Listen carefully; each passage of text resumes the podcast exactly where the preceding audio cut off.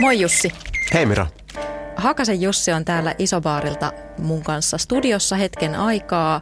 Ja meillä on tämmöinen hauska juttu, että Jussi ottaa haltuun ensimmäisen jakson tämmöisestä luovuuden minisarjasta, joka julkaistaan Konversio-optimisteissa. Haluatko Jussi kertoa vähän, että mistä on kyse ja kuka sinä olet? Kiitoksia Mira. Mä oon tosiaan Jussi Hakanen. Tulen Isobaarilta luovasta toimistosta, joka kuuluu Dentsu, Dentsu-konserniin ja olen ylpeä ja iloinen IABn sisältömarkkinoinnin työryhmän jäsen. Ja tässä työryhmässä meillä tuli idea ö, nostaa esiin luovuus isosti ja olemme erittäin kiitollisia Mira, että päästiin tänne konversio-optimistien alustalle tästä, tästä puhumaan. Halutaan niin nostaa, meillä on paljon keskustelua ollut, ollut datasta ja analytiikasta ja numeroiden valossa, mutta nyt koettiin, että nyt on aika keskustella vähän luovuudesta. Joten tuloksena meillä on tässä neliosainen podcast-minisarja tässä konversio-optimistien sisällä ja innolla lähden tätä vetämään. Hienoa. Ja ensimmäisen jakson aihe on Kuka saa olla luova ja sulla on tulossa kohta pari vierasta keskustelemaan aiheesta. Mitäs kaikkia teemoja on tarkoitus käsitellä? Ensimmäisen me lähdetään ihan perusjutuista liikkeelle. Meillä on tulossa Katariina Harteela Reactor Creativeilta ja Mikko Hakkarainen Miltonilta. Me puhutaan siitä, että kuka ylipäänsä saa olla luova ihan ihmistasolla, mutta myöskin sitten toimistotasolla, että minkälainen mainostoimisto tai yritys ylipäänsä voi kutsua itseään luovaksi toimistoksi. Toivottavasti saadaan kuuntelijoille muutamia täkyjä myös, että jos he ovat jumissa luovuuden kanssa tai haaveilevat luovasta urasta, niin mitä heidän kannattaisi tehdä. Tosi mielenkiintoista. Mennään vieraiden pariin. Tervetuloa kuuntelemaan IAB Finlandin Konversio-optimistit podcast-sarjaa. Olemme täällä kertomassa sinulle, että hätä ei ole tämän näköinen, vaikka markkinointi on muuttunut vaikeaa selkoisemmaksi data- ja teknologiamössöksi. Kuuntelet parhaillaan yhtä IABn sisältömarkkinoinnin työryhmän kanssa suunniteltua ja tuotettua luovuuden teemajaksoa. Näissä neljässä teemajaksossa syvennymme luovuuteen eri näkökulmista. Tervetuloa mukaan! Tervetuloa. Tämä on tosiaan ensimmäinen jakso konversio-optimistien spesiaaliminisarjassa luovuudesta. Meillä on täällä erittäin mielenkiintoiset vieraat. Meillä on täällä Mikko Hakkarainen Miltonilta. Moi. Ja Katariina Harteela Reactor Creativeilta. Moikka moi. Erittäin ihanaa päästä teidän kanssa keskustelemaan ja jopa ihanasta aiheesta, luovuudesta. Kyllä. Ö, aloitetaan sillä, oletetaan, että nyt konversio-optimistien uskollinen kuuntelijakunta ei vielä tunne meitä, niin aloitetaan esittelyillä. Voitteko kertoa luovuuden näkökulmasta, että minkälainen nyt on ollut teidän matka luovaksi ihmiseksi ja miten olette päätyneet tekemään työtä luovuuden parissa ja tässä samalla kertoa itsestänne. Aloitko sä, Katariina? Joo, toki. Um, mä kyllä tiesin jo sille jotenkin, tai ajattelin aina, että mä haluan jotenkin tehdä töitä luovuuden parissa ja musta alun perin piti tulla arkkitehti. Mä menin opiskelemaan arkkitehtuuriin Tampere teknilliseen yliopistoon ja tota, ö, opiskelin siellä muutaman vuoden. Olin siis aivan surkea arkkitehti ja ajattelin, että ehkä mun kannattaisi tehdä mun luovuudelle jotain vähän vähemmän vastuullista kuin rakennuksia, mitkä pysyy vuosikymmeniä, ellei vuosisatoja katukuvassa, niin toi markkinointi ja mainonta tuntui sitten hyvältä vaihtoehdolta. Ja tota, sitten mietin just, että, että olisiko se enemmän niin kuin jotain graafista suunnittelua, mutta, mutta kirjoittamisessa ehkä niin kuin kiehto se, että kirjoittaminen on samalla ajattelua ja niin kuin jotenkin se, se copywriterin rooli sitten tuntui sen takia ehkä, ehkä tosi omalta, että tavallaan, että, että se kaikki mitä sä tuotat, niin se on jotenkin sitä, se, se on itsessään sitä niin kuin ajattelua ja, ja luovaa strategiaa jotenkin jopa voisi sanoa. Ja sitä kautta sitten nyt päätynyt tosiaan Reaktor Creativelle luovaksi johtajaksi ja luovaksi suunnittelijaksi. No niin, sulla on ollut mielenkiintoinen polku. Entä Mikko? Tota, polku alkoi ehkä alaasteen. Mä muistan alaasteella yhdellä välitunnilla oli semmoinen mainos, mikä mä kirjoitin. Ja se oli Naikille. Ja mulla oli semmoinen reppu, missä oli semmoinen kuvio. Ja sitten mä kirjoitin sloganin Nikelle, että the evolution has come to an end, Nike. Ja sitten muistan, että se oli tosi hieno. Mun kaverit oli, että tosi, tosi makea juttu. Ja sitten meni noin 15 vuotta, että tätä, ajattelen, että tälläkin alalla voisi tehdä töitä. Mä halusin kyllä niin kuin media-alalle jotenkin popkulttuuriin liittyen. Mä en oikein hahmottanut, että mikä se voisi olla. Mainostoimistot kuulosti kiinnostavalta, mutta sitten ei mulla ollut mitään missä sitä voisi opiskella kanssa. Niin tota, mäkin haaveilin vähän arkkitehtuurista, mutta sitten niin mulla tuli semmoinen itsesensuuri, että mä en osaa piirtää, niin mä en uskaltanut mennä sinne ja sitten kauppis oli lähinnä ja niin kuin markkinointi ää, pääaineena siellä, mikä, mikä oli tätä alaa. Ja sitten se oli vähän pettymys, koska niin kuin se kauppistyöskentely oli aika teknistä ja semmoista insinöörilähestymistä markkinointia, että balance scorecard ja muuta, että sillä tavalla luovuuteen ei hirveästi kannustettu. Niin sitten sen ympärillä mä lähdin niin tekemään erilaisia projekteja. Sillä oli startup-huuma just alkanut Suomessa Helsingissä ja tota, me opiskeltiin Tampereella tosin ja yritettiin perustaa sinne startup-yhteisö ja sitten siellä niin erilaisten projektejen kautta päätyi pääty tekemään kiinnostavia ihmisten kanssa töitä ja muun muassa Clock Creative, joka nykyäänkin olemassa vielä, niin silloin toimi harkkarina siellä.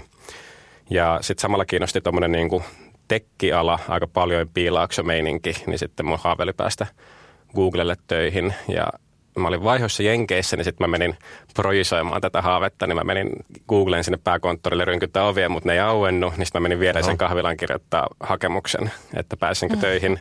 Ja mä en päässyt sille kampukselle kyllä, mutta sitten Irlantiin, Dubliniin tota, päädyin niitä Euroopan pääkonttorille.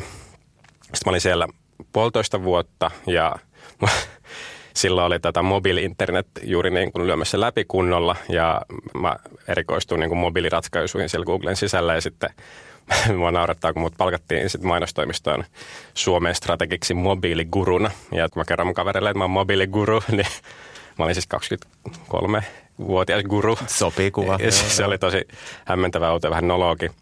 Ja mä toimin strategina sitten äh, jonkun aikaa ja sitten äh, päädyin pyörittääkin asiakkuuksia, mutta sitten huomasin, että mä haluaisin ehkä enemmän niin kuitenkin antaa sille luovalle suunnittelulle ja, ja itse päästä niihin niin kuin suunnittelupöytiin enemmän kuin pyörittää vain hallinnollisia asioita tai kasvattaa sitä asiakkuutta niin kuin bisneksen kannalta, niin sitten ää, lähin, lähin haastaa itteeni enemmän sillä puolella. Ja päädyttiin perustamaan Milton Creative-niminen yksikkö Miltonin alaisuuteen. Ja silloin mä niin kuin tein vaihdoksen meidän tota, sen tiimin kanssa, että musta tuli luova strategi. Ja sitten myöhemmin kun tota firma kasvoi ja, ja tota, ä, oma osaaminen kasvoi ja oma itsevarmuus kasvoi, niin sitten mä otin luovajohtajan vastuun siellä Miltonilla neljä vuotta sitten. Kreatiivialaisuudessa nyt alkuvuodesta mä oon vastannut meidän grupin tasolla luovasta suunnittelusta.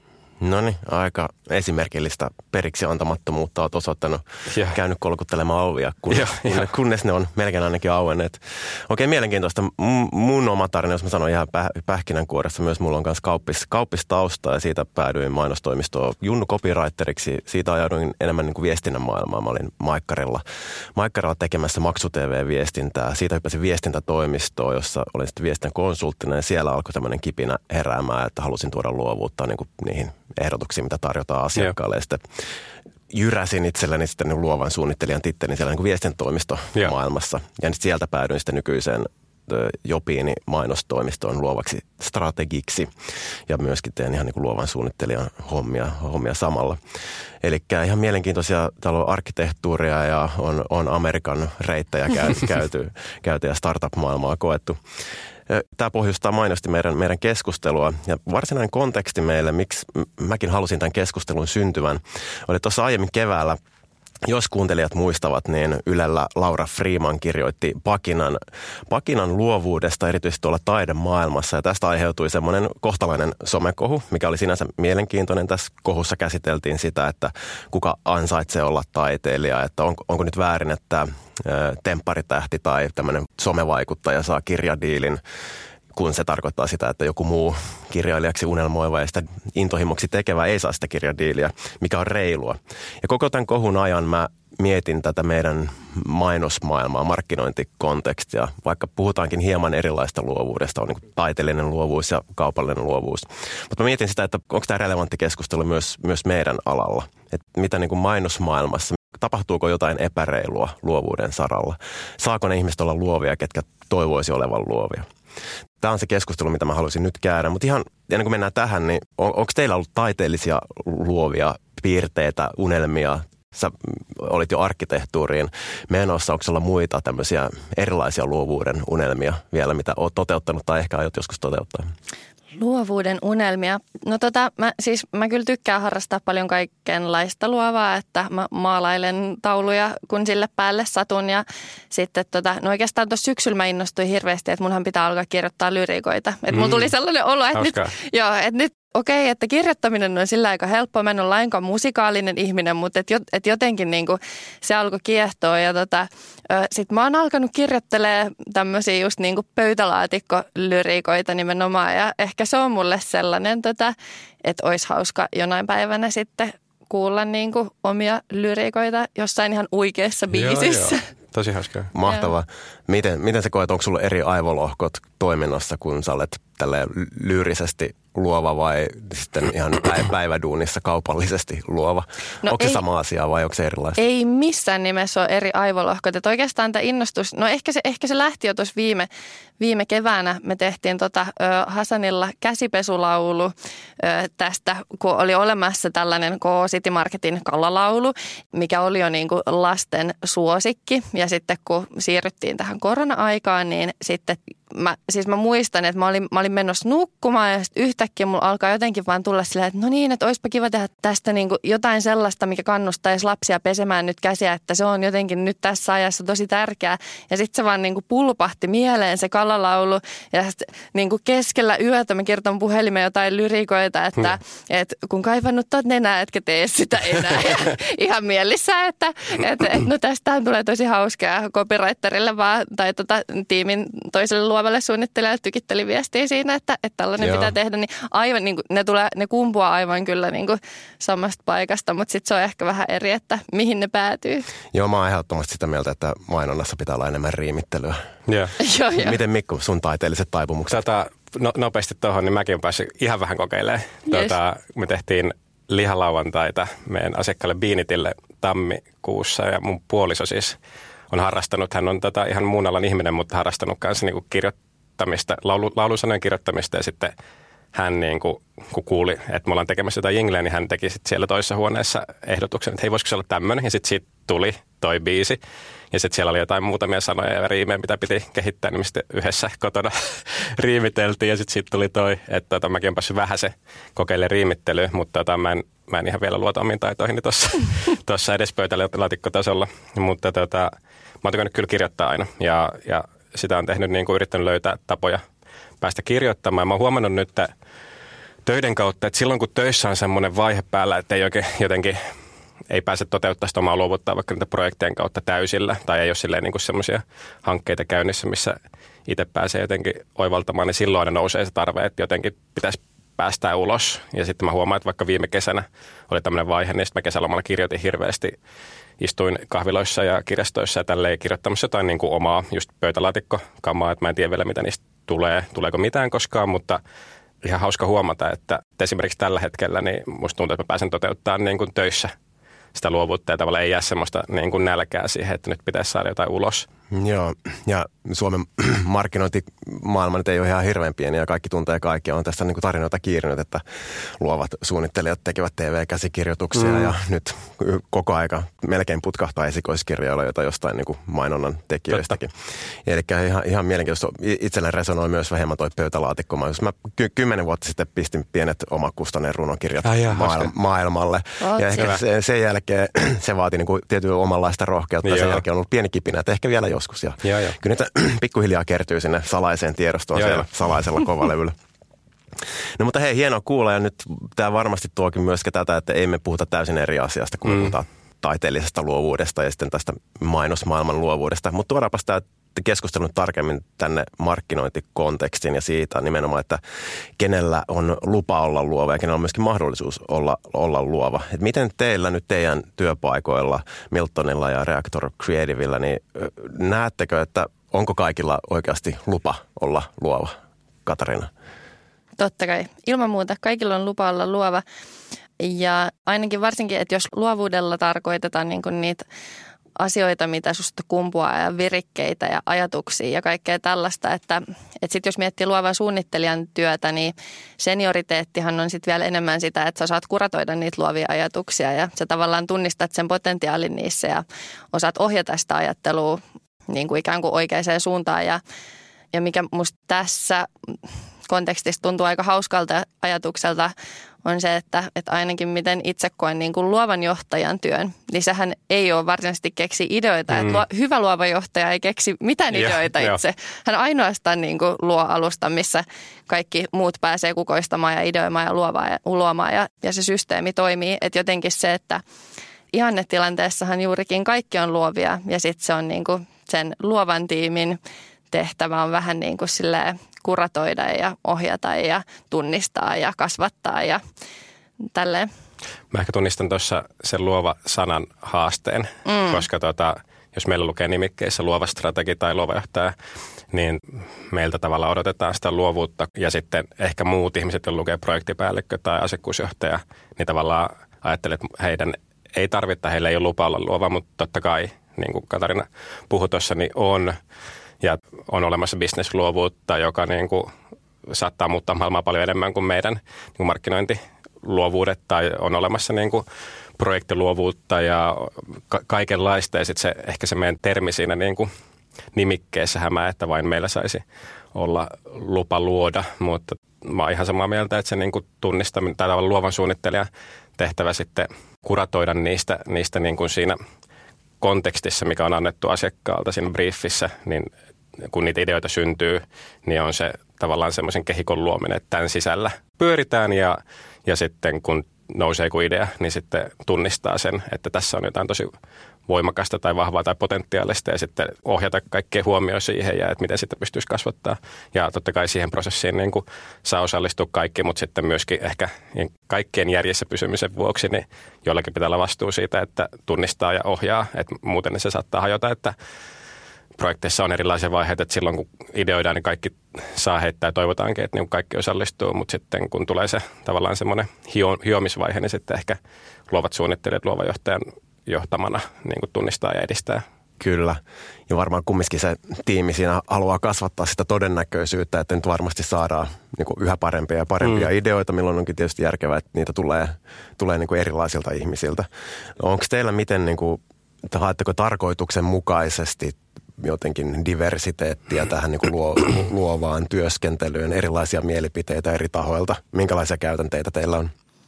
Kyllä se, se yleensä johtaa niin kuin huomattavasti parempaan lopputulokseen, että, että nythän on tietty silleen hirveän onnellisessa asemassa tuolla reaktorilla, että pystyy hyödyntämään ideointiin myös aivan niin kuin, hmm. äh, eri osaamisalueelta tulevia tyyppejä niin kuin todella silleen huippufiksuja Joo. ihmisiä, jotka pystyy sitten niin kuin sparraamaan ja jeesimään jo tosi alkuvaiheessakin. Ja sieltä voi tulla ihan mielettömän hyviä. Ja ollaan, tota, ollaan, niin kuin, ollaan hyödynnetty ja, ja otettu käyttöön. Ja, ja se toimii kyllä tosi kivasti, että, että mun mielestä tavallaan ehkä jos miettii, että semmoisessa vanhanaikaisessa mainostoimistossa on ehkä sitten niin kuin, tai a- aikaisemmin on suosittu vähän sellaista kilpailukulttuuria ja ajateltu, että jos pistetään niin kuin luovat suunnittelijat kilpailemaan keskenään, niin sitten mm. saadaan parempia tuloksia, mutta itse asiassa koen, että varsinkin nyt niin kuin tänä päivänä, miten me tehdään töitä, niin parhaat mahdolliset lopputulokset tulee sille, että koko tiimi kokee, että jos, niin kuin, jos onnistutaan, niin sitten se on koko tiimin voitto ja tavallaan Joo. sille ei ole mitään väliä, että mistä se alkuperäinen idea tulee, vaan että se omistajuus on koko tiimillä. Mä näen kanssa, ähm, huomaa, että niinku tuommoinen perinteinen mainostoimistotyöskentely on ollut sitä, että istutaan johonkin huoneeseen, joka on ehkä tämän kaltainen, missä me nyt istutaan. Sinne saattaisi olla sohvia enemmän ja sitten heitellään ideoita ja sitten se ehkä palvelee enemmän semmoisia ekstrovertti-ihmisiä tai semmoisia, jotka luontevammin on äänessä ja uskaltaa heittää ja sitten ei välttämättä palvele niitä, joilla saattaa olla superhyviä ideoita, mutta eivät niin kuin, koe sitä jotenkin siinä tilanteessa vaikka turvalliseksi tai helpoksi sanoa ääneen. Mä jotenkin huomaan tämän pandemian aikana on tota, jopa niin kuin helpottanut ehkä vähän se, että me ollaan etänä työskennelty. Aina ei jaksa avata edes sitä niin kuin Teams-linkkejä sille, että suunnitellaan nyt yhdessä kasvotusten tavallaan Teamsin välityksellä, vaan se, se on saattanut mennä Slack-suunnitteluun joissain projekteissa, että heitellään niin kuin chatissa vaan niin kuin ideoita ja tavallaan antaa niiden lentää, niin se saattaa taas luoda sitten niin kuin uudenlaisille ihmisille uudenlaisia ääniä. Se on ollut hieno huomata, että niin kuin sitä kautta on myös löytynyt niin kuin mahtavia luovia ajatuksia uudet, niin kuin yllättäviltä ihmisiltä. Ja sitten meillä niin kuin vähän samantyyppinen Voskat-reaktorilla erilainen se puuli ihmisiä, mutta samalla lailla, että niin kuin Miltonillakin meitä on valtavasti 400 ihmistä ja hyvin erilaisista taustoista, niin kuin teilläkin, niin tota, se on ihan mahtavaa, että jos tulee joku niin kuin idean tynkä joku, että ehkä tässä on joku oivallus tiimille, niin sitten me laitetaan aika usein johonkin yleiseen kanavaan Slackiin, että hei, että tämmöinen juttu, mitä ajatuksia herää. Ja sitten se on siistiä huomata, että niin kuin salamana, en tiedä, onko ihmisille sitten tuota, parempaa tekemistä, mutta tosi nopeasti tulee usein tuota, erilaisia ideoita ja sitten siitä huomaa, että ne ideat, mitkä ei niin oikein saa tuulta alleen tai ei lähde niitä emoja kertymään sen Slack-viestin alle, niin ne ei sitten välttämättä ole niitä potentiaalisia niin myöskään laittaa ulos, mutta sitten ne, mitkä saa ihmiset liekkeihin, niin sitten niissä on jotain tosi vahvaa. Ja niin kuin meillä on aika paljon jotain toimittajataustaisia tai ex-politiikkoja tai johdon konsultteja, niin niistäkin löytyy semmoisia mainonnan tai markkinoinnin suunnittelijoita sitten parhaimmillaan, että hei voisiko se olla tällainen? No voisi se itse asiassa olla. Ihana. Ja musta ihanaa, että sä sanot myös tuosta niin ekstrovertti, introvertti asiat, toi on, niin kuin, toi on myös niin tärkeä juttu ja ja, ja on hirveästi tykännyt esimerkiksi sellaisesta, että pistetään pystyy Google Doksi, missä Joo. sä et tavallaan edes näe, että kuka niitä idean tynkiä on sinne kirjoittanut. Että se ei ikään kuin, se ei vääristä kenenkään ajatusta siitä, että no mistä suunnasta se idea on tullut, vaan Joo. ne ideat on niin kuin kaikessa yksinkertaisuudessaan muutaman lausella siellä ja pystyy Joo. keskittymään olennaiseen. Ja jotenkin se, että, että miten sitten, että kun ollaan takaisin toimistolla, niin miten kannustaa myös siihen, että, että he, jotka ei ole niitä niin kuin pöydän päälle hyppiviä, jotka ja. kovan ääneen huutaa ideoita. Kaikki tunnistaa tuon.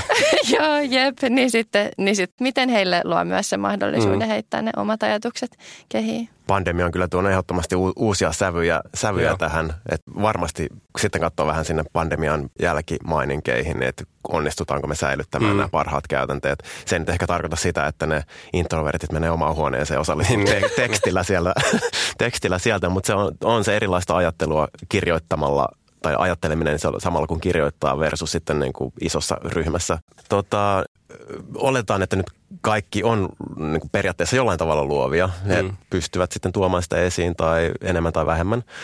Ö, mutta oletteko nähnyt sellaisia yhtäläisyyksiä, mikä sitten erottaa varsinaisesti ne ihmiset, ketkä päätyvät tekemään ihan niin kuin ysistä viiteen työtä luovuuden parissa ja niin käyttävät aikaa siihen, että artikuloivat omia ideoitaan ääneen. Minkälaisia yhtäläisyyksiä niin kuin näillä ihmisillä näkisitte olevan? Tunnistan joitain niin juttuja, mutta ei nämä tietenkään ole välttämättä. Sitten löytyy se ihminen, joka ei vastaa näihin yhtään ja saattaa olla huippusuunnittelija, mutta, mutta niin kuin usein luot suunnittelijat, ketkä, ketä itse kohdannut ja jotka ovat tosi hyviä, niin saa tosi paljon kiksiä siitä luovasta suunnittelusta. Eli huomaa, että ne nauttii siitä niin kuin idean saamisesta tai siitä, että oivalletti jotain uutta. Ja sitten totta kai, jos et saa kikseen siitä ja saat kikseen luultavasti jostain muusta, niin sitten voi olla, että niin kuin sun tehtävä kannattaakin olla joku muu ja se voi olla niin kuin arvokkaampi sille organisaatiolle kuin se luova suunnittelija. Mutta tota, mun kollega Erkko meille toimistolla sanoo usein, että se idean saanti, niin se tuntuu hänelle yhtä paremmalta kuin palkkapäivä. Ja mun on kivasti sanottu, että se on, se on tosi makea tunne joskus, niin kuin, kun semmoinen iso oivallus tulee. Niin tota, kikseen niin kuin pitää saada siitä suunnittelusta ja sitten on semmoinen niin uteliaisuus maailmaa kohtaan, että on niin kuin, mm, erilaiset asiat, mitkä kiinnostaa, että usein mä huomaan, että me ollaan niin kuin aika generalisteja me luovat suunnittelijat, että ei välttämättä tiedetä molekyylibiologian niin kuin hienouksia, mutta sitten tiedetään pintatasolla aika monesta asiasta. Ja niin kuin ollaan kiinnostuneita, niin sitten ehkä osaakin yhdistellä niitä asioita fiksusti toisiinsa tai yllättävillä tavoilla. Joo, hyviä nostoja ja sitten yksi, mikä musta vielä tuohon, minkä laittaisin listan jatkoksi on semmoinen tietynlainen resilienssi ja semmoinen tyhmä innostus, mikä löytyy aina uudestaan joo, kaikkien jo, pettymysten jo, jälkeen. Että se on oikeasti ehkä mun mielestä jopa melkein luovan suunnittelijan tärkeimpiä ominaisuuksia, että toki niin kuin, että kun ne ideat on vähän niin kuin omia vauvoja ja sä niin kuin koet niitä kohtaan paljon tunteita ja se on sulle tosi tärkeää, että, että ne tulee niin kuin oikein ulos ja muuta, niin totta kai se on aina pettymys sitten, jos, niin kuin, jos, jos se sun, sun mielestä hyvä idea ei, ei pääsekään eteenpäin tai, tai päädytään tekemään jotain muuta. Mutta sitten se, että, että se minkä aina huomaa sitten, että, että joku lähtee pettymäneenä kotiin ja sitten seuraavan päivän se tulee täynnä uutta energiaa Joo. sen seuraavan idean kanssa ja niin kuin silmät loistaen ja uskoa Joo. täynnä, että itse asiassa tästä tuleekin sittenkin Joo. se niin kuin maailman paras juttu. Että jotenkin sellainen niin kuin, äm, pettymyksiä tulee, niin, niin niihin pitää, niistä pitää osata nousta. Se on kyllä niin kuin ehdottoman tärkeää. Tässä niin kuin sinänsä ei ole varaakaan jäädä murrehtimaan ihan hirveän kauaksi aikaa. Sanotaan, että se proikkari voi vaikka sit jäädä, mutta sille mm. luovan suunnittelijan ajattelun on pakko, pakko mennä niin kuin sit eteenpäin. Ja sanotaan, että jokainen projekti siinä on ainakin jotain varmasti oppinut. Okei, voiko me käyttää tätä jossain seuraavassa mm. tai jossain muussa kontekstissa. Ja joskus niin kuin, lohduttavimpi juttu on kuulla tuommoisista niin superkannesvoittajista, että ne on niin kuin, seitsemäs asiakas, joka on sitten loppujen lopuksi ostanut sen Swedish number, tai aikoinaan olla semmoinen, että ne, ei, niin kuin, ne kävi myymästä ja sitä ei tavallaan hiffattu tai ei tunnistettu tai aika ei ollut oikein sille brändille. Ja sekin pitää tunnistaa ehkä, että se idea voi olla ihan superhyvä, vaikka se ei ole oikein just jollekin just siinä hetkessä. Niin tota, sitten sekin auttaa ehkä sit siinä, että no kyllä täältä päästään vielä ylös ja se on pöytälaatikossa ehkä. Kyllä, kyllä. Mulla onkin ehkä y- yksi podcast-unelma. Mulla on perustaa podcast nimeltä Hylätyt ideat, Joo. jossa vaan käydään niin kuin tyrmättyjä ideoita Joo. läpi ja ne olisi siinä niin kuin mielessä kaikilla, Joo, kaikille tarjolla siinä. Näitä kutsuu meille tulee. Joo, jo, koska niitä riittää. Todella. Jos keskustellaan vähän vielä niin kuin toimistotasosta tai mainostoimistotasosta ja luovuudesta, Eh, et jos sanotaan, että niin ennakkokäsitys suomalaisella isolla markkinoilla olisi, että niin jos, jos mä haluan saada parhaat ideat, niin mun on käännyttävä niin kuin nyt isoimpien mm. mainostoimistojen puoleen. Et silloin mä saan niin kuin varmiten parasta.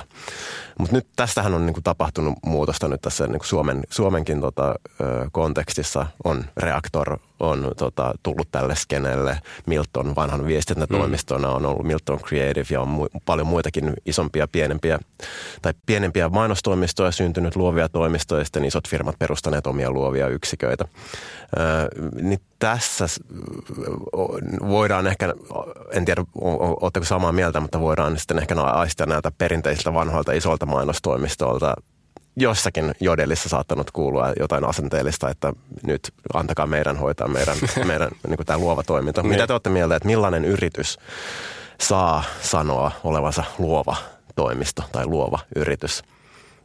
Ehkä niin kuin tuosta asiakkaan näkökulmasta musta tuntuu, että, että, että on viime aikoina useampaankin kertaan kuullut sellaisen kommentin, että hei, että, että hyvää luovaa saa kyllä tosi monelta ovelta. Että tällä hetkellä mikä on niin kuin tärkeämpää mm. on se, että ähm, mistä se asiakas saa yhteistyökumppani, joka ymmärtää heitä ja heidän liiketoimintaa yeah. parhaalla mahdollisella tavalla ja pystyy sopeutumaan heidän prosesseihin ja heidän aikatauluihin, että se on varmasti niin, että kyllä niin kuin hyviä luovia ideoita saa tosi monesta puljusta. Yeah. Ehkä enemmän sitten on kyse siitä niin kuin että miten, miten hyvä se toimisto on ymmärtämään sitä sun kontekstia ja sitä niin kuin niitä sen asiakkaan omia haasteita ja kipupisteitä ja, ja liiketoiminnan mahdollisuuksia ja, ja asiakkaan asiakasta ja muuta sellaista, että, että ne isoimmat erot tulee kyllä nykypäivänä ehkä sieltä. Ihan superhyvä pointti ja se, että itse arvostan strategin työtä, vaikka siinä en ehkä ollut parhaimmillaan itse, mutta niin kuin se on ihan tosi tärkeä puoli, että, että sit se luova on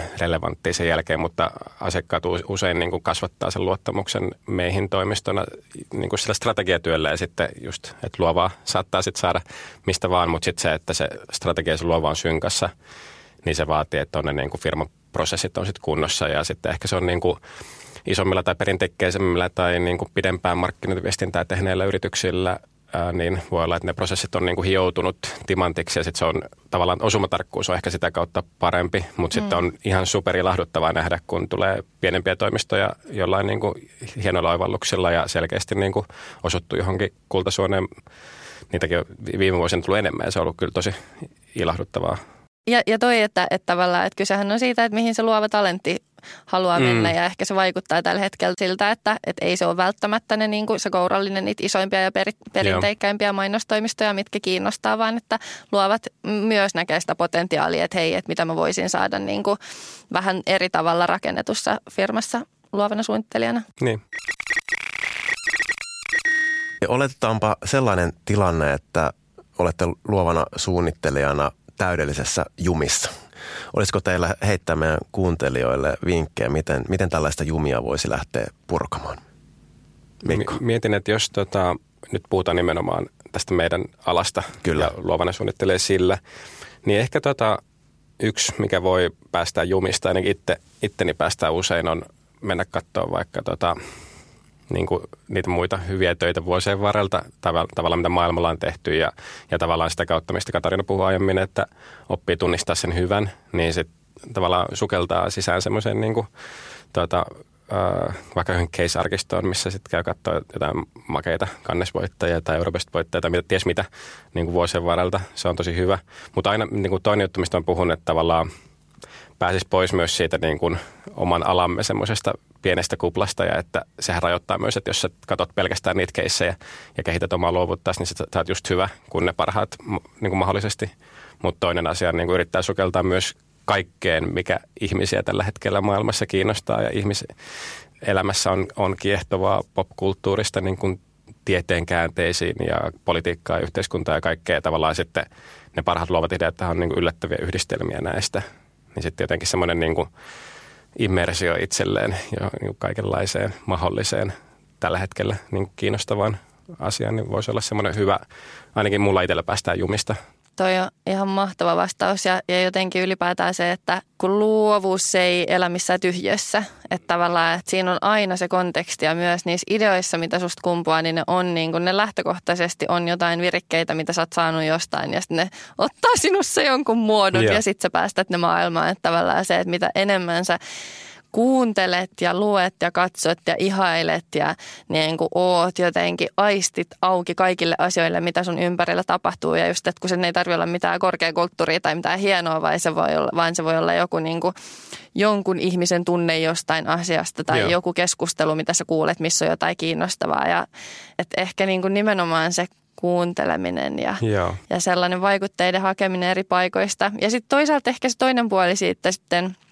mitä voisi treenata, on sitten sellainen rohkeus, että mm. et, et sehän on niinku tosi rohkeata myös sitten päästä se luovutensa valloille ja lähettää se runokirja mm. pdf jonnekin tai, tai niinku, että miten tavallaan, äm, sitähän vaaditaan ensimmäiseksi, että sulla on myös rohkeutta niinku kertoa, että hei, että mä ajattelin tällaista ja voi olla, että se on ihan surkea se sun idea ja siinä voi tulla turpaan tosi monta kertaa, mutta että tavallaan se, että miten sä pystyisit harjoitella sellaista, niinku, sellaista rohkeutta kertoa, vaikka tuntuisikin vähän – tyhmältä.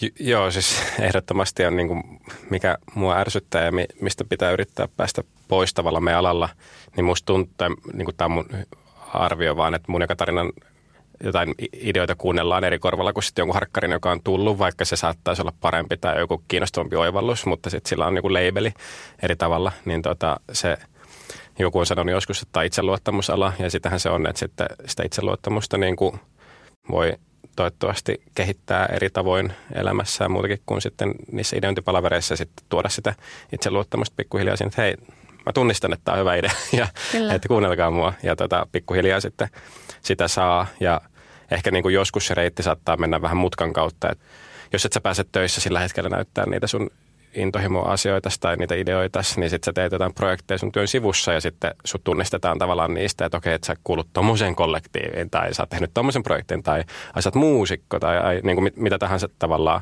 ää, niin se voi auttaa myöskin niin kuin siinä, että sitten sut tavallaan joku tunnistaa jossain projektissa, hei, että se tyyppi teki tämmöisen jutun, että ehkä sillä voisi olla jotain sanottavaa tähänkin. Kyllä, se on just noin. Ja noi on muuten tosi kiinnostavia hetkiä myös luovana johtajana sun työssä, että jos äm, jollain suunnittelijalla on sellainen idea, mihin niillä on niin kuin 120 pinnaa varma luotto, yeah. että tämä on todella kova idea, ja sä et ihan pääse Joo. siihen sisälle, Joo. niin ne on, niin kuin, ne on sellaisia, että välillä, välillä on pakko olla vähän silleen, että hei, että mä en vieläkään ihan taju tätä, yeah. mutta jos sä oot tästä noin innoissaan, yeah. niin tämän on pakko olla hyvä juttu, yeah. että anna mennä ja nyt mä seison sun takana yeah, ja let's yeah. do it. Ja yeah, yeah. Mutta ne on aika jännittäviä Totta. hetkiä kyllä. Koska sitä ei halua sitä, niin kuin se into mikä on, niin sitä pitäisi kultivoida ja kehittää just, kyllä. eikä tappaa. Jep, jep, just. jep. Ja sitten, että onhan se välillä, niin kuin, että välillä on jotain fantastisia mm. kampanjoita, mistä sä oot itse silleen, että no enpä olisi kyllä tuohon kelkkaan lähtenyt. Joo, joo, joo. Että... joo totta, totta. ne, ei, ei olisi ikinä päässyt mun sormien Totta. läpi. Yeah. Mutta itseluottamus on kyllä tosi, tosi tärkeä ja just, että miten sitä vaalii ja näkee, jos, jos niin kuin bongaa muissa itseluottamuksen puutetta, niin pystyykö sitä niin kuin nostamaan. Mm. Jos nyt heittää yhden kirjavinkin meidän tota, kuulijoille, niin nimenomaan kirja nimeltä Creative Confidence oli yksi Joo. näistä tota, kirjoista, mitkä, mikä mulla ainakin resonoi ja just silleen tarinoita siitä, miten löytää sitä luovaa itsevarmuutta, koska se, se on se niin kuin oikeasti se isoin, isoin valuutta kumminkin tässä pelissä ja niin kuin itsevarmuus sen, että tämä on nyt se oikea idea, mutta jo, jo niin kuin silleen metatasolla itsevarmuus siinä presentoidessa, että asiakas kumminkin näkee tai tulkitsee sen koko homman, silloin se idea, mutta on myös ne ihmiset, ketkä on ollut tekemässä tätä ideaa ja myöskin saattamassa tätä loppuun asti toteutukseen, niin he, he kumminkin ostaa sen koko paketin. Tämä on tosi, tota, mä oon lukenut sen aikoina ja mä mietin tätä kirjaa, kun mä olin tulossa tänne, että olisi kiva kerrata vähän sitä tavallaan saada ajatukset rullaa tähän aiheeseen liittyen. En, en sitten ottanut sitä, vaikka hyllystä löytyy, mutta paras johtajuusoppi, minkä mä oon koskaan saanut, ja ehkä se on niin myös paras elämänoppi. Paula Salovaara, joka on meidän maajohtaja, aloittaa nyt syksyllä, niin tota, on yhden sanan oppi, joka on päin. Ja että tavallaan menee, menee päin vaikeita asioita, menee päin niin kuin potentiaalisia kiinnostavia asioita. Mm-hmm, mm-hmm. Ja sitten joskus, kun on niin kuin vaikea tilanne jonkun tiimiläisen tai alaisen kanssa tai jotain ja sitten niin kuin sysää sen niin kuin mielessään sivuun, niin sehän on kaikkein pahin, koska se kasvaa siellä, Jep. alkaa stressaa. Että jos menee nopeasti päin sitä tilannetta, niin luultavasti se helpottaa molempia. Niin se on aina silleen pomsahtaa sanana itselleen monesti tilanteessa mieleen. No nyt Mikko vaan päin. En mä sitä osaa niin kuin toteuttaa sataprosenttisesti, mutta haluaisin oppia siinä. Hieno ajatus. Joo, siis toi on semmoinen, mikä resonoi. Mä ihan varmasti tulee pomppaamaan vielä mieleen. Yeah. Niin kuin yksinkertaisesti, tuohan on paras mainos, mainos niin. maailmaankin periaatteessa. Niinhän mekin sitä pyritään menemään päin, päin, päin joka päivä. Jokaiseen huoneeseen. Päin joka päivä. Huoneeseen. huoneeseen Olisiko siinä podcastin jakson nimi? No ei, ei varasta tota, hänen, hänen, te, hänen teesiä. Okei, hyvä. Tota, mulla oli viimeisenä kysymyksenä tässä, me ollaan aika hyvin kartoitettu tätä aluetta, mutta jos teille antaisi tehtäväksi tämmöisen, te, te olisitte nyt niin kuin luovuuden personal trainereita hmm. ja teidän pitäisi järkätä nyt vaikka uudelle työntekijälle tämmöinen kuukauden bootcampi, missä nyt kasvataan itseluottamusta ja mietitään luovuutta ja sen päätteeksi nyt hän olisi luovempi ihminen ja luovempi työntekijä, niin millaisia niin kuin ihan treenejä ottaisitte mukaan tämmöiselle bootcampille? Mihin suohon hänet tyrkkäisitte? Hauska kysymys. Tota, no ehkä, ehkä niin kuin heijastel, heijastellakseni tota, mitä äsken puhuttiin, niin toki se pitäisi olla niin kuin kaiken näköisiä maratoneja, kaikenlaista katsottavaa ja näyttelyä ja kaupungilla kulkemista ja kahvilassa istumista, vakoilemista, mitä ihmiset puhuu ja, ja näin juttelee. Mutta sitten mä ehkä niin kuin siinä toisena puolena niin rohkeusharjoitteena niin suosittelisin tota, impro-karaokea. Mm. tai tota, Aika paha. Juu, juu, juu. Itsensä nolaaminen tämmöinen äm, on niin kuin aivan loistava tällainen luovuusharjoitus myös sinällään, niin tota, äh, mitä tärkeämpien ihmisten edessä sitä parempi. Kyllä vaan. Aha, okei. Okay. Joo, siis mäkin mietin, että, että joku niin kuin se, mistä puhuttiin aiemmin, semmoinen immersio sukeltaisi niin kuin eri aihealueisiin, mikä kiinnostaa maailmassa itseään tai huomaa, että ihmisiä kiinnostaa ympärillä.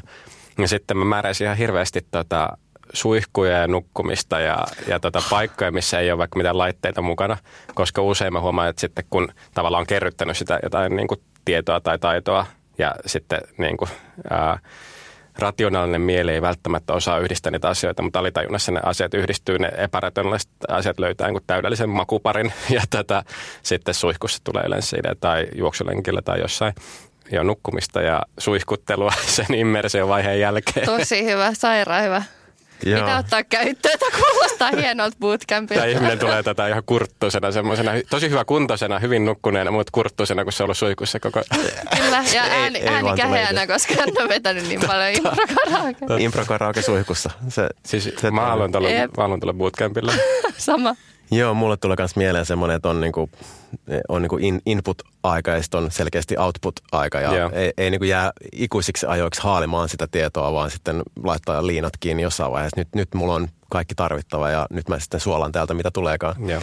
Mm. Että tämmöisiä ehkä harjoitteita ja tätä kun pystyisikin itse, itse niin kuin myöskin työpäivän aikana mm. toteuttamaan, niin olisipa, olisipa ihanaa. Vähän ollut ehkä, täytyy myöntää, että itsellä vaikeuksia etäaikana. Pitää jotenkin itse kuria. Joo, nyt me eletään siinä ideaalimaailmassa tässä huoneessa. Joo, tämä on ihan maagista Joo. aikaa ollut teidän kanssa su, su, suorastaan.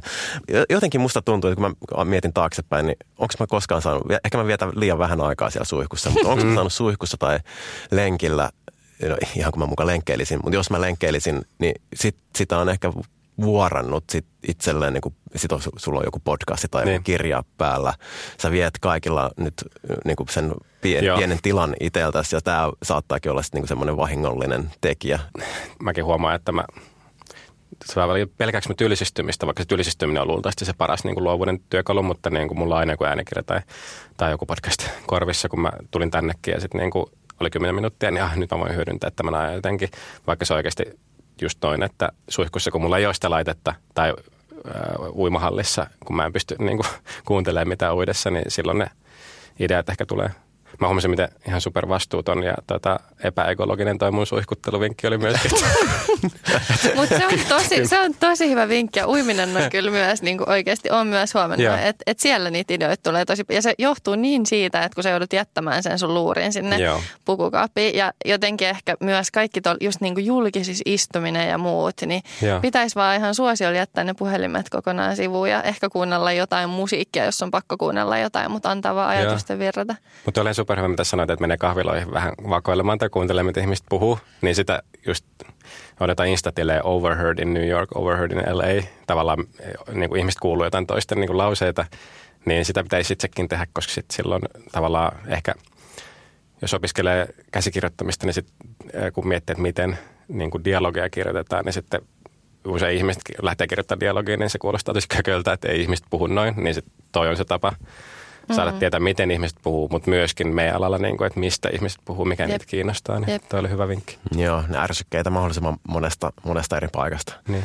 Ja nyt sitten, kun on istunut himassa siinä työhuoneessa, niin ei niitä ihan hirveästi niitä ärsykkeitä, ärsykkeitä varsinkaan semmoisia random ärsykkeitä mm. ole vaan tullut. Toi on selvästi sellainen niin kuin intervallitreeni, että pitää niin kuin ensin hukuttaa itsensä ärsykkeisiin ja sen jälkeen sulkea ne kaikki Joo, pois. Ja sitten taas... Totta. Joo, se on ihan, ihan täysin oma, oma taitonsa ja treenattava, treenattava Kauhean hiki koko ajan. kyllä, kyllä. Sehän siinä harmittaa. Okei, hei, kiitos. Me ollaan päästy pitkälle ja ollaan sukellettu syvälle luovuuden, luovuuden aiheeseen. Nyt jos tuodaan vielä keskustelua takaisin, me lähdettiin siitä Laura Freemanin liikkeelle pistämästä kohusta sieltä taide, taideluovuudesta. Ja nyt me jo alussakin todettiin, että kyllä me aika lailla sama, samasta, kohtalaisen samasta asiasta puhutaankin, vaikka niin kuin lopputuotokset mm. voi olla hyvin erilaisia. Öö, mitenkäs me summattaisiin tämä keskustelu? Onko tässä ollut jotain tärpeää, mitä voitte viedä omalle työpaikallenne? No nyt on toki suihkuttelu eniten mielen päällä. Että... Eli Teamsissa kaikki on suihkussa samaan aikaan. Se alert, pitää... alert, HR, HR. Nyt tuli uusi idea. Joo, Mikko Hakkaraiselta on oppinut tällaisen. Joo, toi tota, ehkä niinku siitä, mikä tosi jotenkin on tosi kiinnostavaa toi, että se kontekstin tärkeys, niin siellä taidemaailmassa kuin sitten myös tässä meidän maailmassa. Että tavallaan, että, että mitä puhuttiin tässä siitä, että, että markkinointimaailmassa se, se on niin kuin oikeastaan tärkeintä se kaikki siinä ympärille, että miten se luova idea niin kuin istuu siihen, niin eihän, eihän taidemaailmassakaan eletä, eletä tosiaan missään tyhjössä. Että mä luulen, että, että, että joskus kivikaudella, kun on illalla menty nuotion ääreen kuuntelemaan tarinoita, niin sitten ollaan eniten kuunneltu sitä, joka on alkanut jo päivällä kertoa, että mulla, mulla on hyvä story tälle kyllä, illalle kyllä. ja hän on karismaattinen tyyppi ja hän osaa kertoa se hyvin ja sitten jollain mulla olisi voinut olla joku hauska tarina, mutta hän ehkä, että jotenkin mä uskon, että se on vaan tosi inhimillistä, että se ei ole ikinä vaan se tuotos, vaan se on se koko konteksti siinä ympärillä, mikä niin kuin vaikuttaa. Todellakin.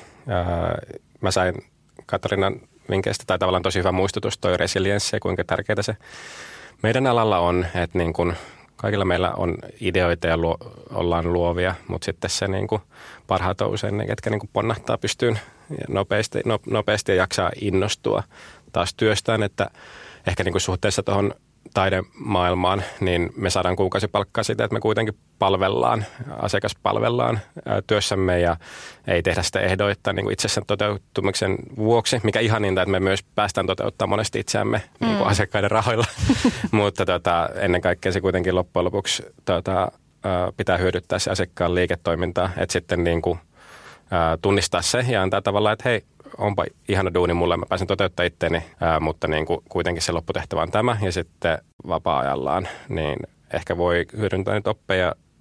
Kyllä musta on varmaan töissä tullut parempi kirjoittaa sen takia, että mä kirjoitan niin paljon tavallaan maileja tai tekstareita tai Slack-viestejä tai sitten ihan niin kuin mainoskopeja. Ja sitten ehkä slideja, slideja ihan sikana, niin tota, sitten voi hyödyttää sitä myös siellä vapaa-ajalla. Mutta sitten myöskin tunnistaa ne rajat tavalla, että tällä alueella mä niin saan kuukausipalkkaa, tämä on se mun tehtävä täällä ja sitten tällä ajalla mä voin tehdä ihan mitä vaan mm, ja hyödyntää sitä aikaa. Joo, toi siv, niin kuin, vähän niin kuin sivuprojekti sivuprojektien tärkeys mm. korostui mm. mullekin ehkä tässä, että sun pitää niin kuin vähän treenauttaa aivoja. Sä et voi vaan per, pelkkää samaa sun niin kuin, tutuksi tullutta rutiinia toisintaan, vaan sun pitää rikkoa sitä myöskin sitä omaa, omaa rutiinia, joka Just nyt toivottavasti niin. on sitten helpompaa, kun palaillaan, palaillaan toimistolle. Kyllä. Hei, mahtavaa. Kiitoksia Katariina, kiitos, kiitos Mikko. Mä ainakin sain tästä paljon. Joo, Nostan sama. muuten vielä ton yhden sanan päin. Joo. Ai, Päin, aion, kyllä. aion, aion semmistin varastaa, varastaa Hyvä. tämän. Paula me, Salovaaran me, men, me, mentiin, me mentiin tänään päin. Tuntuuko teistä, teistäkin siltä? No, sinne päin. Sekin on jonkinlainen päin. Ihan se, tätä, superhyvä. Joo, oli ihana keskustelu. Tosi Tota, kiva jutella. Joo, Kiitoksia. kiitos. Kiitos. Kiitos Jussille ja kiitos vieraille. Seuraavassa jaksossa tarkastellaan sitten luovuuden ja datan välistä suhdetta ja miten luova ihminen näkee datan ja miten data-ihminen näkee luovuuden. Kiitos kun kuuntelit.